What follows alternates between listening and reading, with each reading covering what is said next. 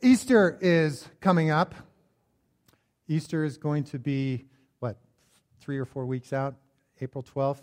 What I have in my hands here are some sign up sheets for the prayer vigil that we have traditionally done from Friday evening after our Good Friday service through Sunday morning. And we maintain a constant vigil of prayer for that period of time. And as you might imagine, uh, it takes everybody's involvement to keep that going, to get full um, coverage for the prayer. So I'm going to pass these around today. There are pens or pencils in the pews, so look them over and determine when you can sign up for a half an hour prayer slot or longer. Um, and if you don't want to sign up today, if you're needing to think about it, that's perfectly all right. We're going to be doing this for the next few Sundays. So we'll have plenty of opportunity for you to sign up.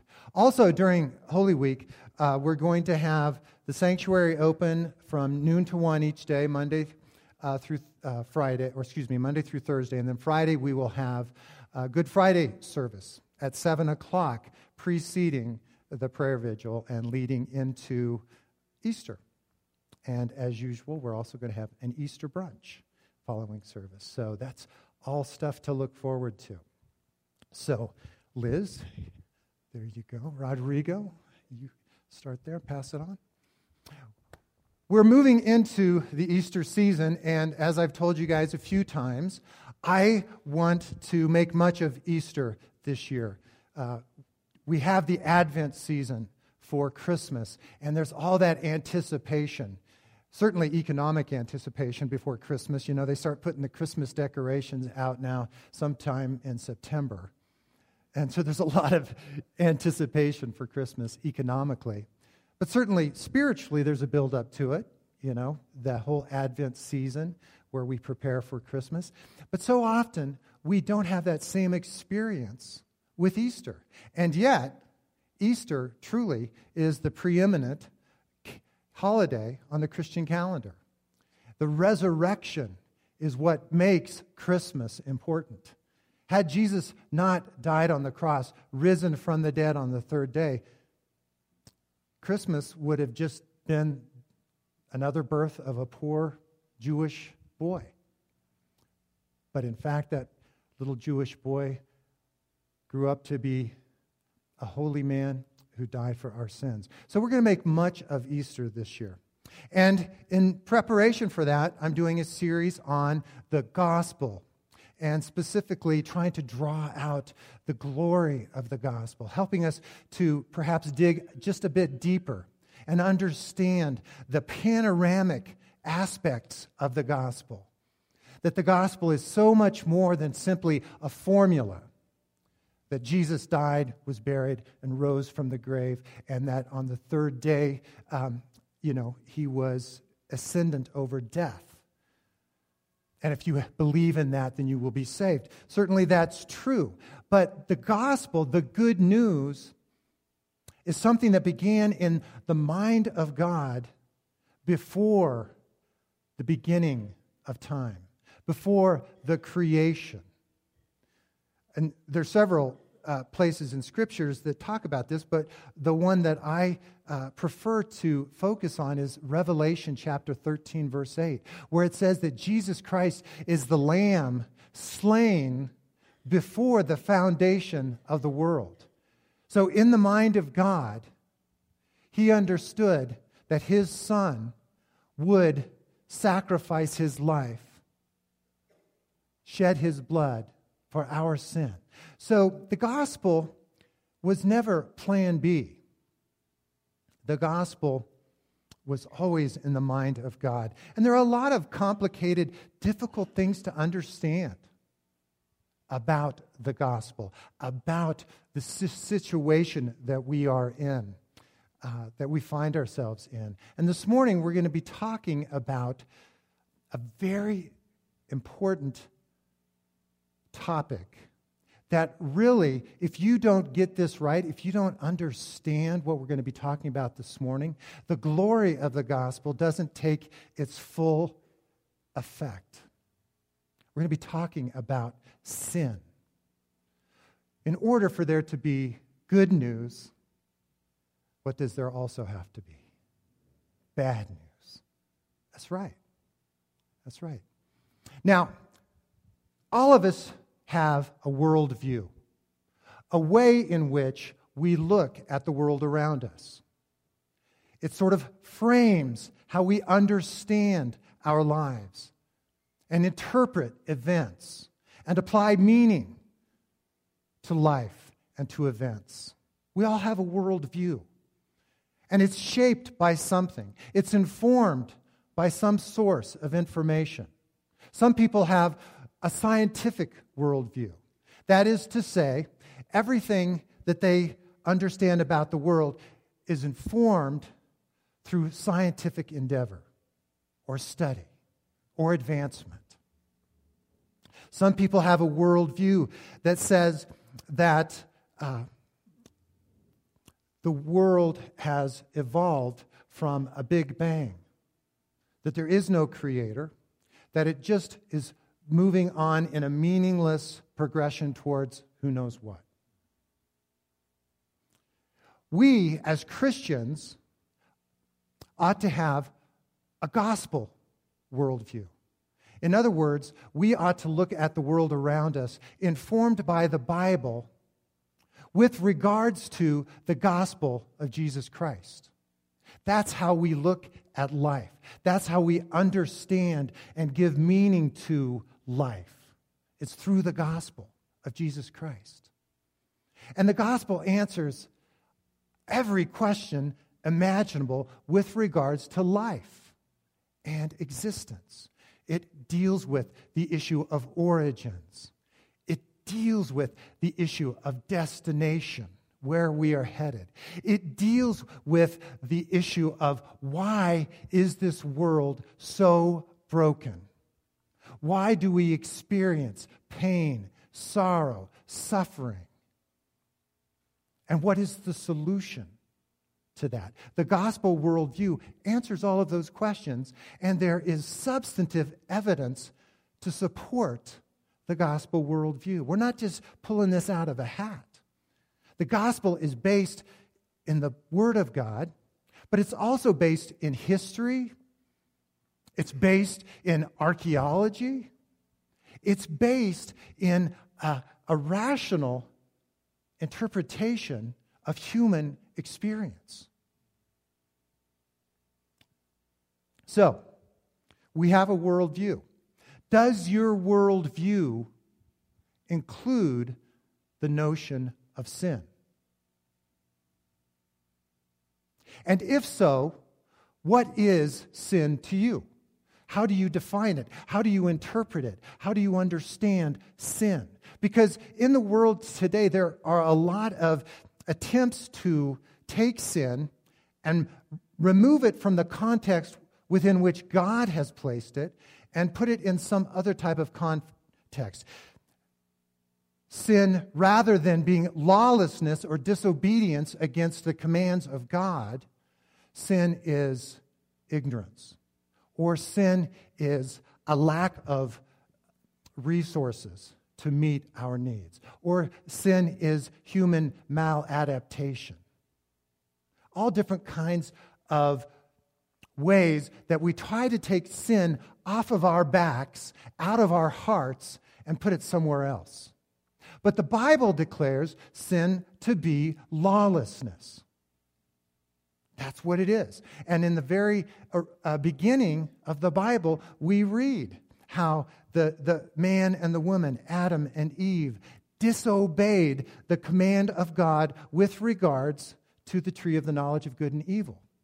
Now, we're going to talk a little bit about the origin of sin, sort of get a basic understanding of where sin came from. So, originally, creation, before the creation of the physical universe, God created the angelic realm. Do you realize that? That God had created the angels and the angelic realm before he ever created the physical universe. We find this in Job chapter 38. Listen to this. It's an interesting scripture, probably one that, for those of you who actually have read the book of Job, not a whole lot of people like to go there, but if you have read the book of Job, this might be a part of it that you just skip right over. But listen to, to what God says to Job out of the storm. Job, of course, has been questioning God and his purpose and his sufferings. And God is responding to Job and basically saying, Job, you really aren't in a position to judge me. But listen to what he says here. He says, Where were you when I laid the earth's foundation? Tell me if you understand. Who marked off its dimensions? Surely you know. Who stretched a measuring line across it? And on what were its footings set? Or who laid its cornerstone? While the morning stars sang together and all the angels shouted for joy. So at the moment of physical creation, the angels were present. The morning stars sang together, rejoicing over God's creation of the physical universe. So they had existed prior to the existence of the creation that we see today. They were present at the creation of the physical universe. Now, one of those angels was a being named Lucifer. Lucifer was a very high ranking archangel.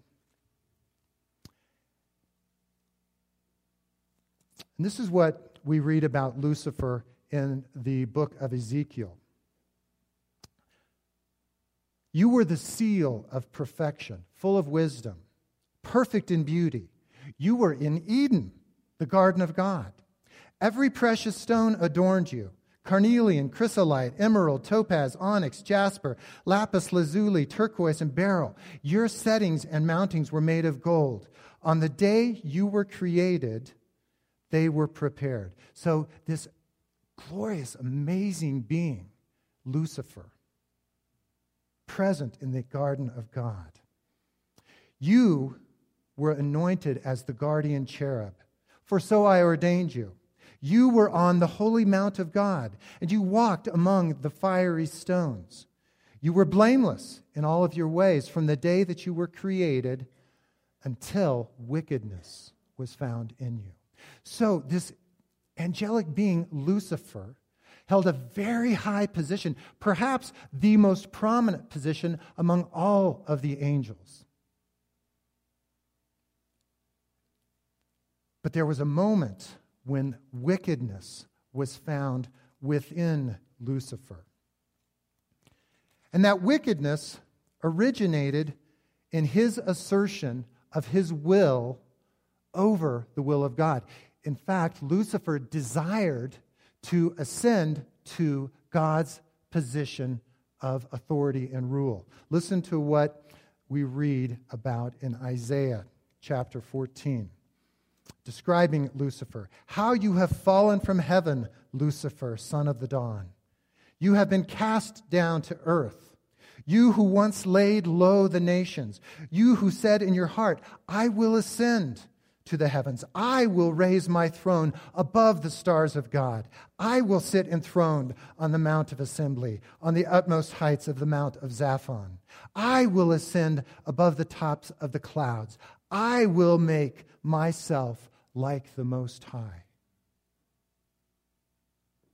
So Lucifer asserted his will in front of the will of God.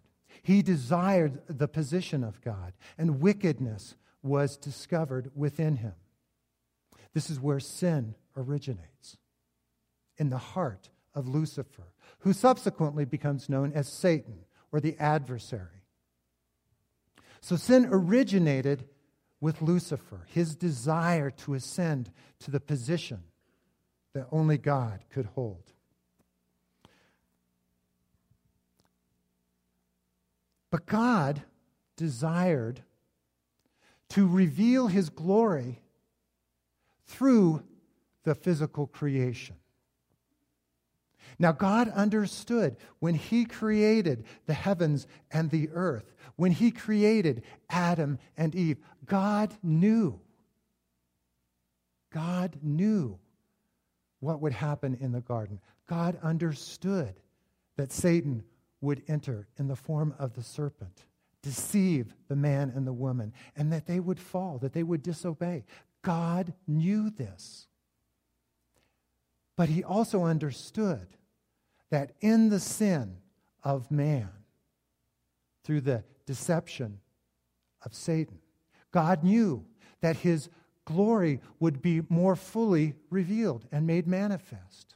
His love for his creation, his grace towards his creation, his mercy and forgiveness of each one of us.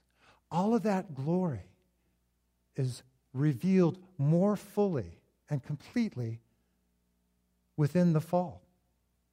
Now, that is meat. That's what the writer to Hebrews calls meat. That's something that you need to chew on because it's deep stuff. It's hard to understand.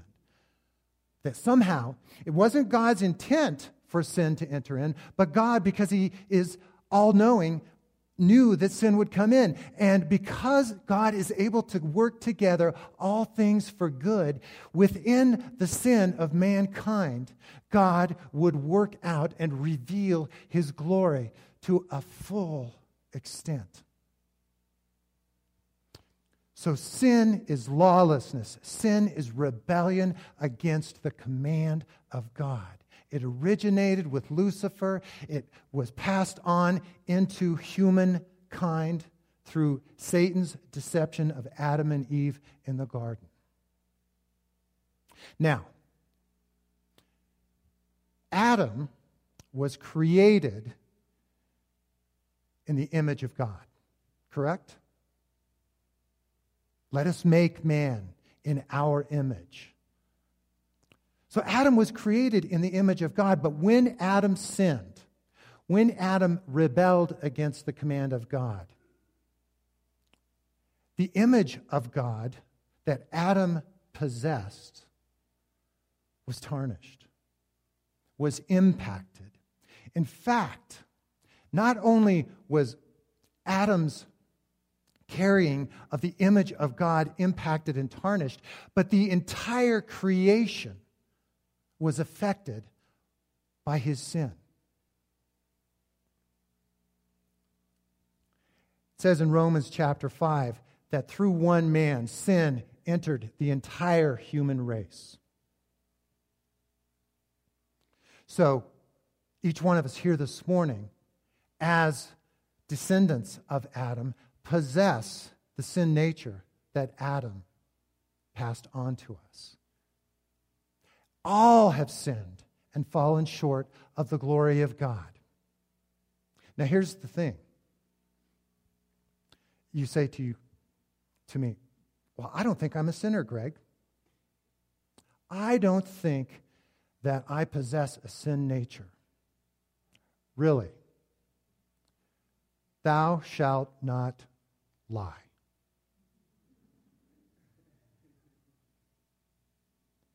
The power of sin, the Bible says, is within the law. All God has to do is put a commandment out there, and we are, because of the sin nature within us, prepared, ready, prone to violate that law. The law is good, but it reveals the sin within us. We are all sinners, and the devastation that sin has wrought goes far beyond, I believe, our capacity to fully comprehend. Have you heard this? Have you heard someone say something like this? They're basically a good person. Sure, you have. Sure, you have. And we all sort of think that about ourselves, don't we? We all sort of think in terms of, well, yeah, I'm a sinner. I, have messed up some, but, but most of the time I'm trying to do the right thing. Most of the time I'm a good person. In my heart of hearts, I'm really okay.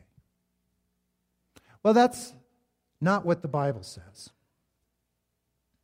In Jeremiah chapter 17, verse 9, The Bible says that the heart of man is deceitful and wicked, beyond repair. Who can even know it? And Jesus himself said of the human heart, He said, It is out of the human heart that all kinds of wickedness, evil desires, murders, deceptions originate. So we are not basically good.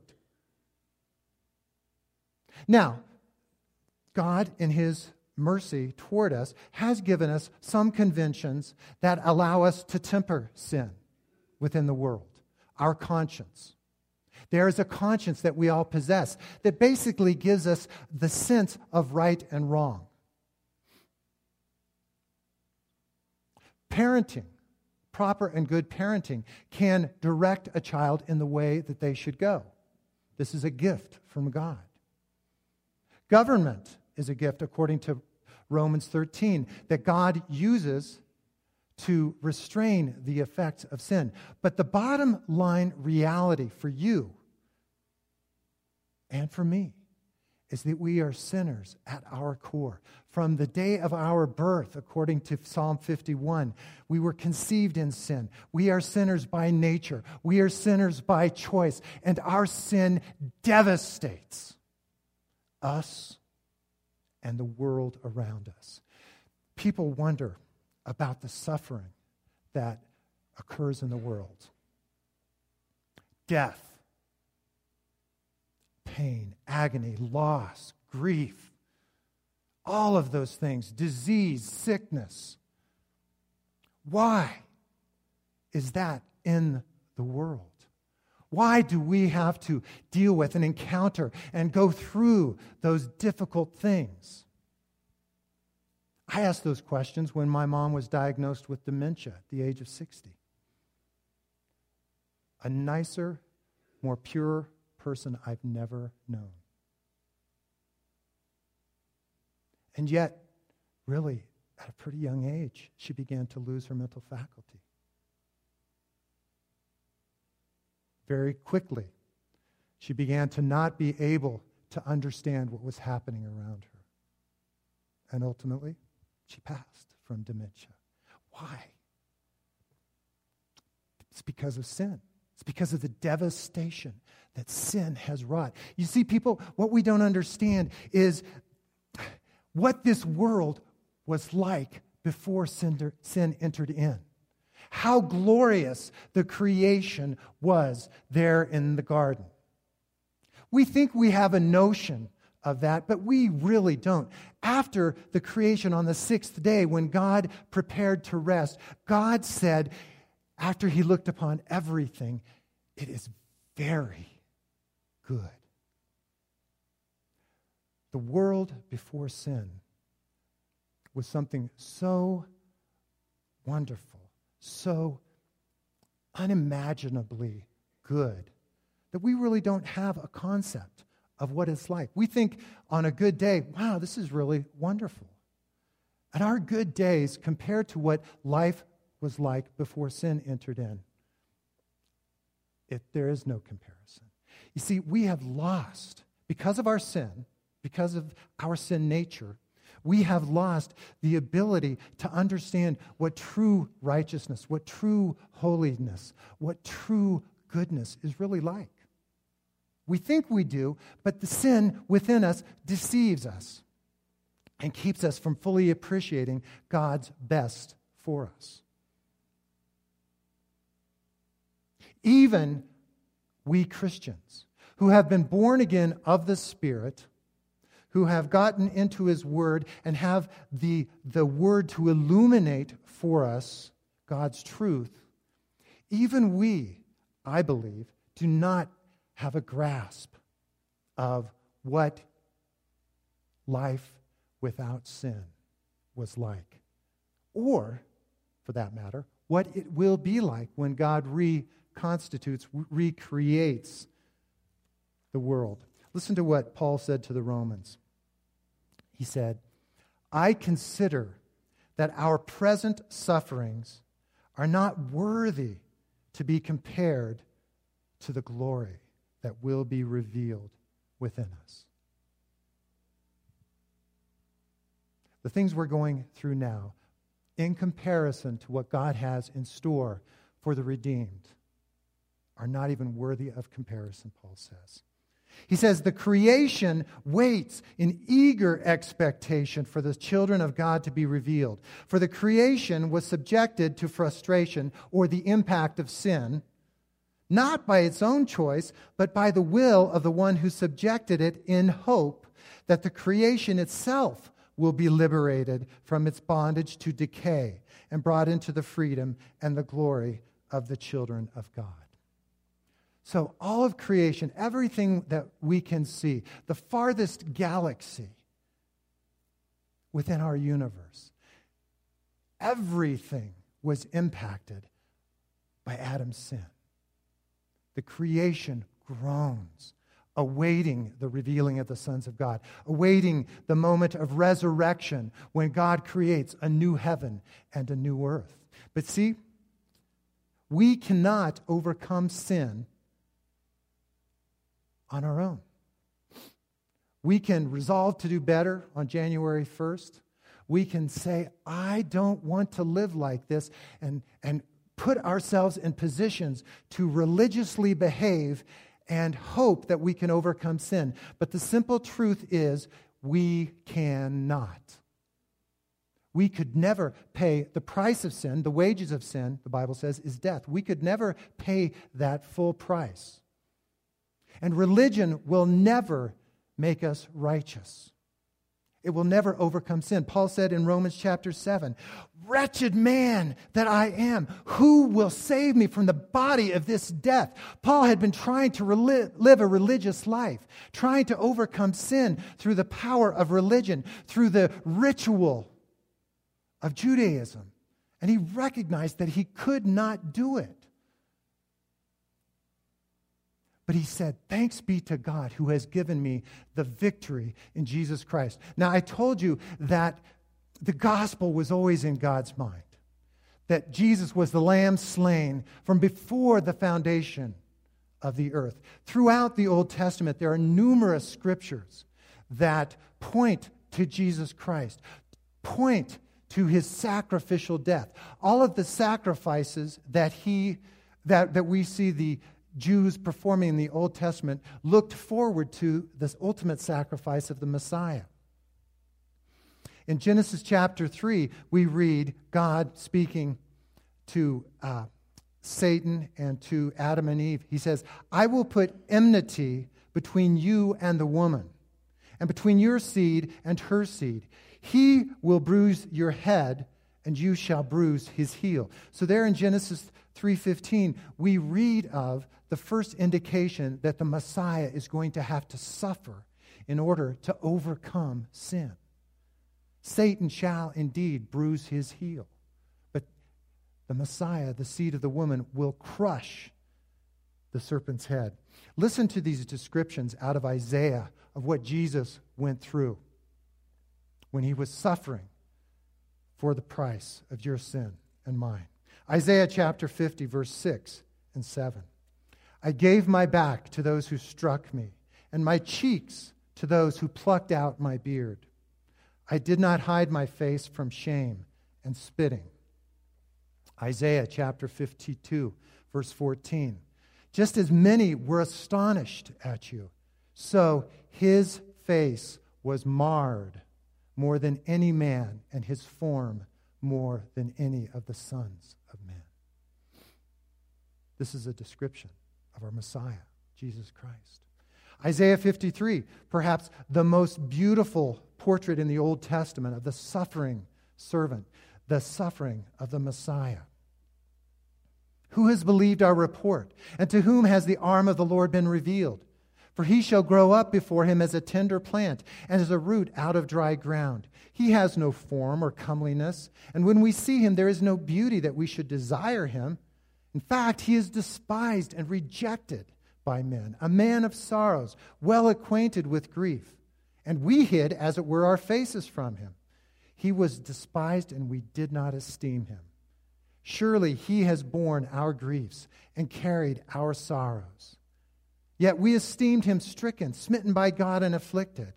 He was wounded for our transgression, bruised for our iniquities. The chastisement for our peace was upon him, and by his stripes we are healed. All we, like sheep, have gone astray. We have turned each one to his own way, and the Lord has laid on him the iniquity of us all. He was oppressed and he was afflicted, yet he opened not his mouth. He was led as a lamb to the slaughter.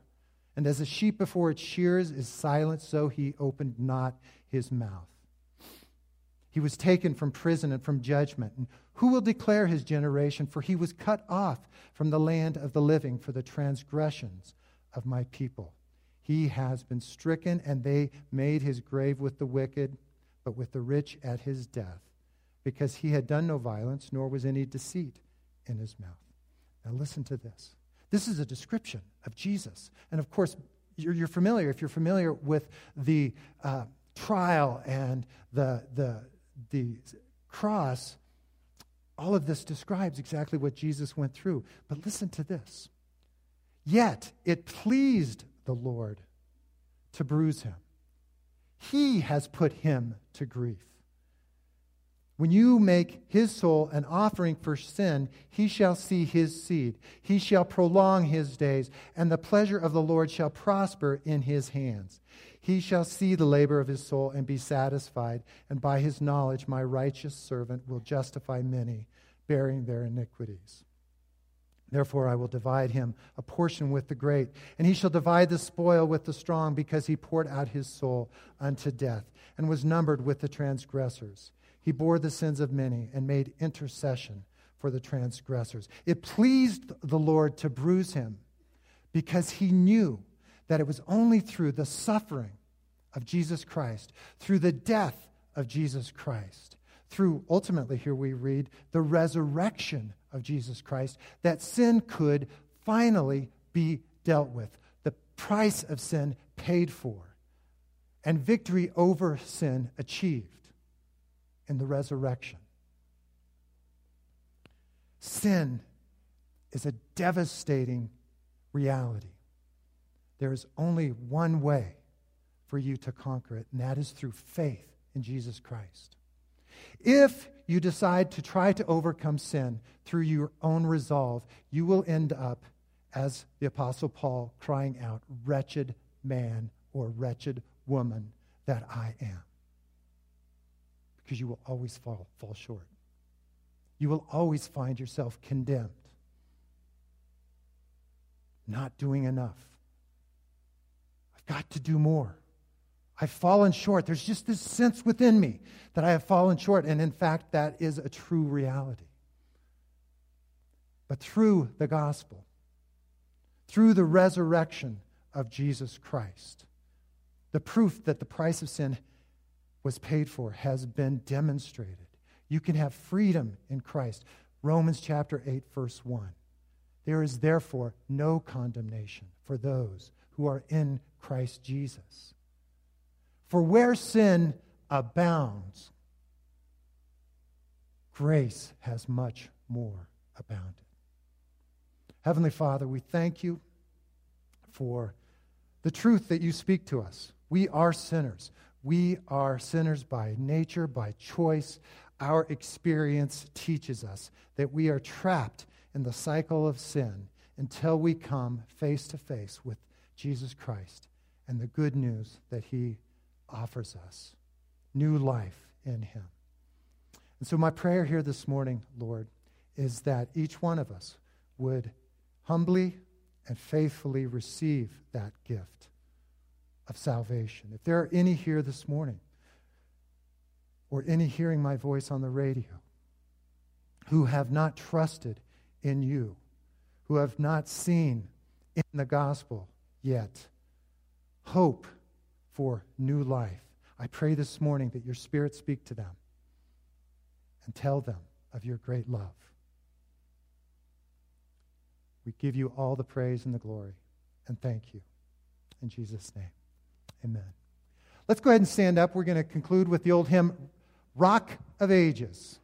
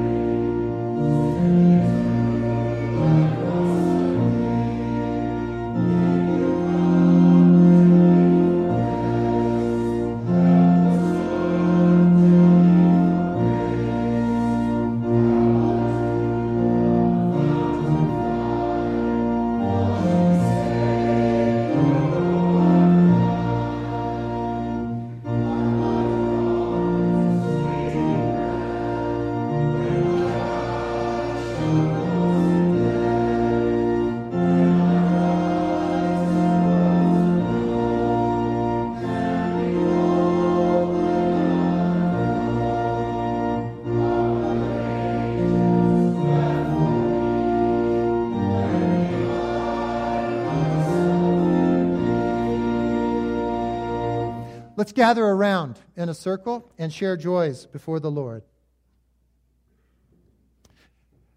I know a lot of you have been or are suffering with a cold, perhaps flu. So if you do not want to clasp hands, that is understandable and maybe perhaps even advisable. But if, if you're good holding hands, that's fine.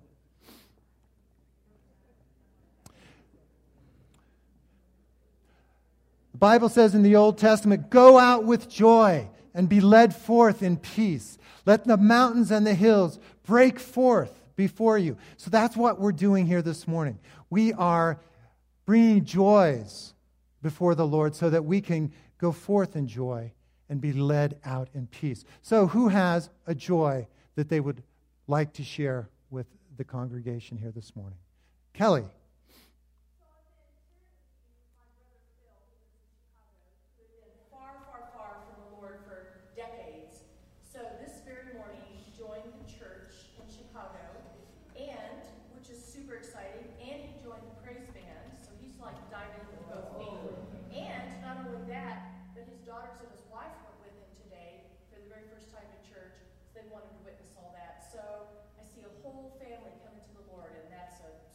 Hallelujah. God on the move. Anyone else? Joy you would like to share? Yes. Joan. I have not been sick. Joan has not been sick. Hallelujah. Well, you're one of the few, so praise God for that.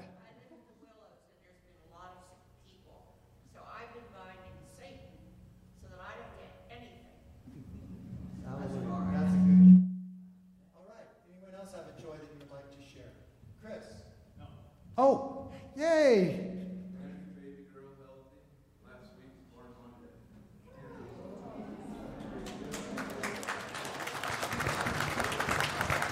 And David, what is your precious little girl's name? Hannah Bell. Isn't that beautiful? Hannah Bell. All right, so she's doing all right. Everything going well for her mom and dad. Congratulations.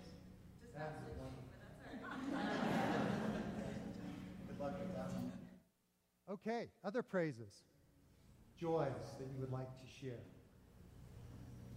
Yes, Martin. Being here listening to you preach this morning, especially the violin and the piano.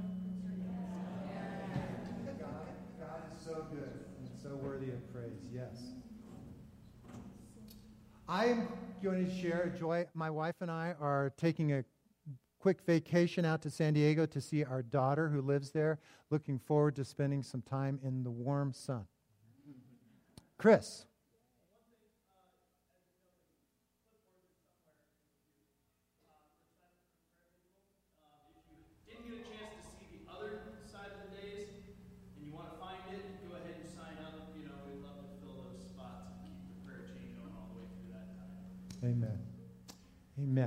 Well, let's go ahead and just give thanks to the Lord, and then we'll sing that song, Sing Hallelujah. Heavenly Father, we thank you for all the good things that you do for us.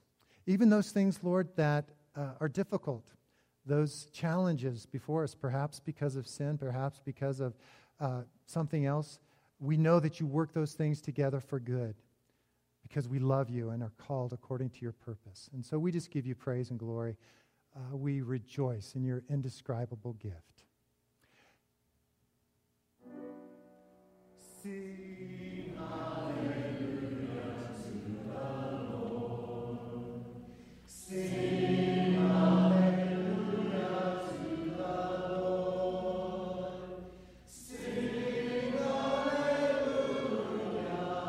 Sing. Sing